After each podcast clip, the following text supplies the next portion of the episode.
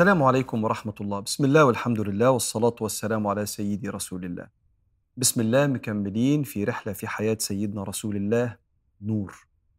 إحنا النهاردة آه، سنة 2 هجريا انتهت غزوة بدر. سيدنا رسول الله عنده 55 سنة بعث وهو عنده 40 سنة قعد 13 سنة في مكة ودي سنتين بعد الهجرة. 2 هجريا يعني 55 سنة من عمر النبي عليه الصلاة والسلام. انتهت معركة بدر بمقتل سبعين من زعماء الشرك في قريش واستشهاد 14 صحابي من ال 314 اللي خرجوا مع سيدنا النبي عليه الصلاة والسلام. رجع النبي للمدينة لقى رقية بنته رضي الله عنها توفيت بالحصبة في المرض بتاعها وسيدنا عثمان بن عفان كان عند قبرها بيدفنها. وبعدين أحداث مهمة حصلت بعد غزوة بدر مهم إنك أنت تعرفها. عشان تفهم النفسية الإيمانية وتفهم النبي كان بيربي الصحابة وبينور لهم طريقهم إزاي. آخر مشهد حصل في بدر إن سيدنا النبي عليه الصلاة والسلام رجع بعد ما دفن المشركين في قليب اسمه قليب بدر يعني في حفرة ودفنهم فيها. لما دفنهم قال يا فلان ويا فلان وقعد ينده على كل واحد من المشركين اللي اتقتلوا. أبو جهل وأمية بن خلف وعتبة بن ربيعة وشيبة بن ربيعة. هل وجدتم ما وعد ربكم حقا؟ لما بينزلوا القبر بتبدأ أحداث الآخرة فبيشوفوا الحاجات اللي النبي عليه الصلاة والسلام قال عليها واللي هم كانوا بيقولوا عليها مستحيل إن إحنا أإذا كنا عظاما نخرة قالوا تلك اذا كرة خاسرة بقى إحنا لما ننزل القبر والأرض تاكلنا وبس كده يخلص الموضوع بقى في حاجة اسمها أخرة؟ مستحيل ده إحنا نخسر. تلك اذا كرة خاسرة. فلما بينزلوا القبر بيشوفوا الملاكين اللي بيسألوهم وبيحاسبوهم فالنبي بيقول لهم هل وجدتم ما وعد ربكم حقا؟ فسيدنا عمر بيقول له يا رسول الله أتكلم الموتى؟ قال إنهم يسمعونني أكثر مما تسمعني يا عمر. هم سامعين لأن إحنا عندنا في معتقدنا إنك لما بتزور الميت بيبقى سمعك ويرجع النبي عليه الصلاة والسلام للمدينة ويلاقي سبعين أسير في إيد المسلمين. أول مرة نأسر من جيش المشركين إحنا طول عمرنا بنضطهد ونتعذب. فإذا برسول الله ينور لهم يعملوا إيه؟ فقال استوصوا بالأسارى خيرا. لدرجة إن أبو عزيز بن عمير ده أخو سيدنا مصعب بن عمير ده كان طالع أبو عزيز ده في جيش المشركين. بيقول فلما أوصى بنا محمد إذا بالصحابة بالمسلمين يعني يتركوا ما في أيديهم من الخبز وينفحون إياه.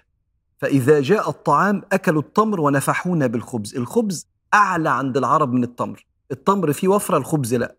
فمن كتر وصية النبي كانوا يبصوا الصحابة في الأكل وياخدوا الأشيك والأجمل والأغلى ويدوا الأسير. وسيدنا النبي عليه الصلاة والسلام بيعدي كده فيلاقي سيدنا العباس وكان ضخم جدا اللبس بتاعه متقطع فقاعد لابس بس من تحت الإزار ومن فوق عريان. فيبص كده سيدنا النبي فما يلاقيش غير عبد الله بن أبي بن سلول رأس المنافقين. بيدعي الإسلام بس هو منافق. فيشوف المشهد ابن أبي فيقوم قالع الرداء بتاعه وملبسه للعباس. إكراما لسيدنا النبي عليه الصلاة والسلام. افتكر بقى معايا المشهد ده. إن ابن أبي بن سلول إدى العباس عم النبي واللي النبي بيحبه. إداله الرداء بتاعه علشان يعرف إن هو يستتر بيه. وبعدين سيدنا النبي عليه الصلاة والسلام مشغول قوي بالليل كده ما نامش. فواحد بيقول لسيدنا النبي لماذا لم تنام يا رسول الله؟ قال من أنين العباس. حلوا أو فكوا عنه وثاقه. يا ريت بس لو توسعوا شوية الحبل. علشان هو عمال يعني بيئن بيقول آه من الحبل المربوط عليه. فلما فكوا الوثاق واستراح العباس قال النبي صلى الله عليه وسلم وافعلوا ذلك بكل الأسرى مش بس عمي. وسيدنا النبي عليه الصلاة والسلام قاعد وكل شوية بقى يجي من مكة فلوس عشان يفدوا الأسرى. كان كل أسير بيتفدي إما ب 4000 درهم وبعضهم كان باكثر من كده من العائلات الكبيرة يبعتوا أموال يفدوا الأسير وسيدنا النبي عليه الصلاة والسلام يمشي الأسرى. طب واللي معهمش فلوس؟ كان صلى الله عليه وسلم يمن عليهم يقول لهم اتفضلوا ارجعوا بلادكم من غير أي حاجة. طب واللي متعلمين من الاسرى دول المشركين؟ اللي متعلمين بيعرفوا يقروا ويكتبوا يكتبوا. الأصل إن أمة العرب كانت أمية. هو الذي بعث في الأميين رسولا منهم. فالأغلب ما بيقراش ويكتب. فاللي بيقرأ ويكتب ده ثروة. فكان النبي عليه الصلاة والسلام يطلب من كل واحد متعلم يعلم عشرة من الأنصار. فإذا حذقوا حذقوا يعني بقوا ماهرين. تمام؟ بيقروا ويكتبوا تمام؟ اتفضل ارجع لبلدك. واحد من الأسرة كان اسمه سهيل بن عمرو وده هيكمل معانا في قصة النبي عليه الصلاة والسلام. كان دايما يهجو النبي ويطلع يعمل خطب في مكة يعني إيه زي يشتم فيها الجناب النبوي سيدنا النبي عليه الصلاة والسلام ويتكلم كلام مش كويس. فلما اتاخد أسير أحد الصحابة قال لسيدنا النبي إيه رأي حضرتك؟ أقلع له أسنانه حتى لا يستطيع أن يقف خطيبا في أي موقف بعد ذلك؟ فقال النبي صلى الله عليه وسلم لا. لا أمثل به فيمثل الله بي وإن كنت نبيا. شوف سيدنا النبي بيعلم الصحابة إيه؟ وبعدين وسيدنا النبي قاعد حد يخبط كده إيه الموضوع؟ كيس مبعوث لسيدنا النبي عليه الصلاة والسلام يفتحه يلاقي فيه ذكريات حلوة قوي قلادة السيدة خديجة. عقد بتاع السيدة خديجة العقد ياه خديجة توفيت من سنين. مين اللي بعت العقد؟ سيدة زينب بنت النبي زينب الكبرى بنته الكبيرة. كانت لسه متجوزة أبو العاص بن الربيع وكان طلع مشرك بيحارب واتخذ أسير وهي كانت لسه عايشة معاه في مكة ولم يفرق الإسلام بينهم. حكم التفريق ما كانش لسه نزل. فبعتت لسيدنا النبي القلادة دي عشان تقول له يا رسول الله ممكن أستأذن حضرتك تسيب لي جوزي اللي طلع يحاربكم وهو أصلا مشرك؟ قصة الحب دي رهيبة ما بين السيدة زينب وسيدنا أبو العاص بن الربيع. بفكرك إن أول ما النبي آه، بعث ولاد أبو لهب قاموا مطلقين رقية وأم كلثوم وجت الناس في المشركين قالوا لهم طب ما تطلقوا ولاد النبي عشان تشغلوهم فوافقوا. لكن أبو العاص بن الربيع قال لا أرضى أبدا بديلا بزينب. مستحيل. أفضل وفضل ماسك فيها. فبعتت القلادة فرق لها رسول الله وقال إن شئتم أطلقتم لها أسيرها وأعطيتوه القلادة. بلاش موضوع القلادة ده بتاع خديجة. سيدة خديجة اديتها القلادة جوزتها بيها راحت بيها البيت يعني وهي من ريحة السيدة خديجة.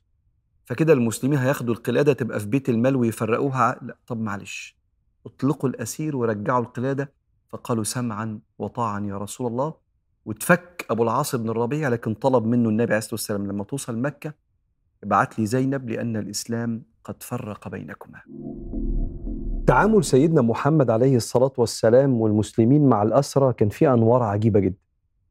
الفكرة الأولانية إزاي جيش يبقى الأسير اللي من العدو اللي امبارح كان عايز يقتلني بياكل أكل أحسن من أفراد الجيش نفسه. يعني إيه تخطر على بالك إزاي؟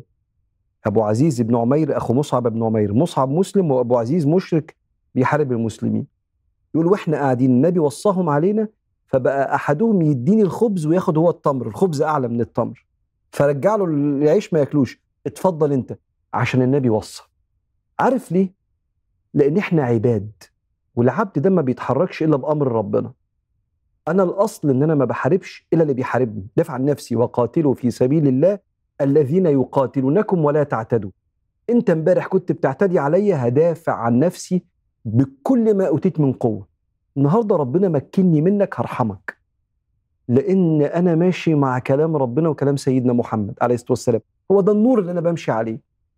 مش هغل عليك عشان أنت امبارح كنت عايز تقتلني.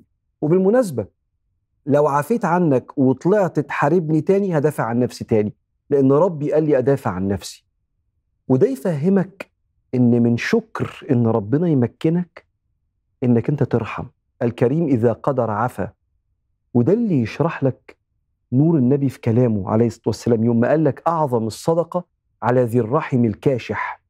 كاشح يعني الحقود. قريبك اللي ما بيسألش عنك ولا بيساعدك وأول ما يحتاج لك يقول لك حبيب قلبي والله وحشني كنت محتاج لك. اتفضل. ما دام ربنا أحوجك ليا يبقى قدرني. ما دام قدرني أنا هبقى كريم. لأن ربنا يحب يشوف كده. الحاجة التانية المهمة إن النبي عليه الصلاة والسلام بعض الأسرى كان الفداء بتاعهم يعلم عشرة من الأنصار لأن العلم أهم من المال. طب ما تاخد منهم فلوس أحسن. لا ما هم الأنصار لما يتعلموا العلم بيجيب الفلوس والخبرة بتجيب الفلوس. عشان كده ما تستخسرش في نفسك إنك تروح تتعلم وتدفع فلوس في إنك دماغك تبقى متكلفة علم وخبرات. الكتب اللي بتشتريها والعلم اللي بتقعد فيه في الكورسات والدروس انت بتاخد أدمغة ناس عندها خبرات عشرات السنين وقروا مئات الكتب. تستخسرش وادفع فلوس في ده. وربنا والله العظيم الواحد شافها. بيرد لك الفلوس اللي في العلم والفلوس اللي في كتب في الكتب لأن ده من أعلى أوجه الإنفاق في سبيل الله. لدرجة إن الدعوة اللي ربنا وصى بيها النبي يدعيها وقل ربي ها إيه الدعوة النبوية أقول يا رب وقل ربي زدني علما.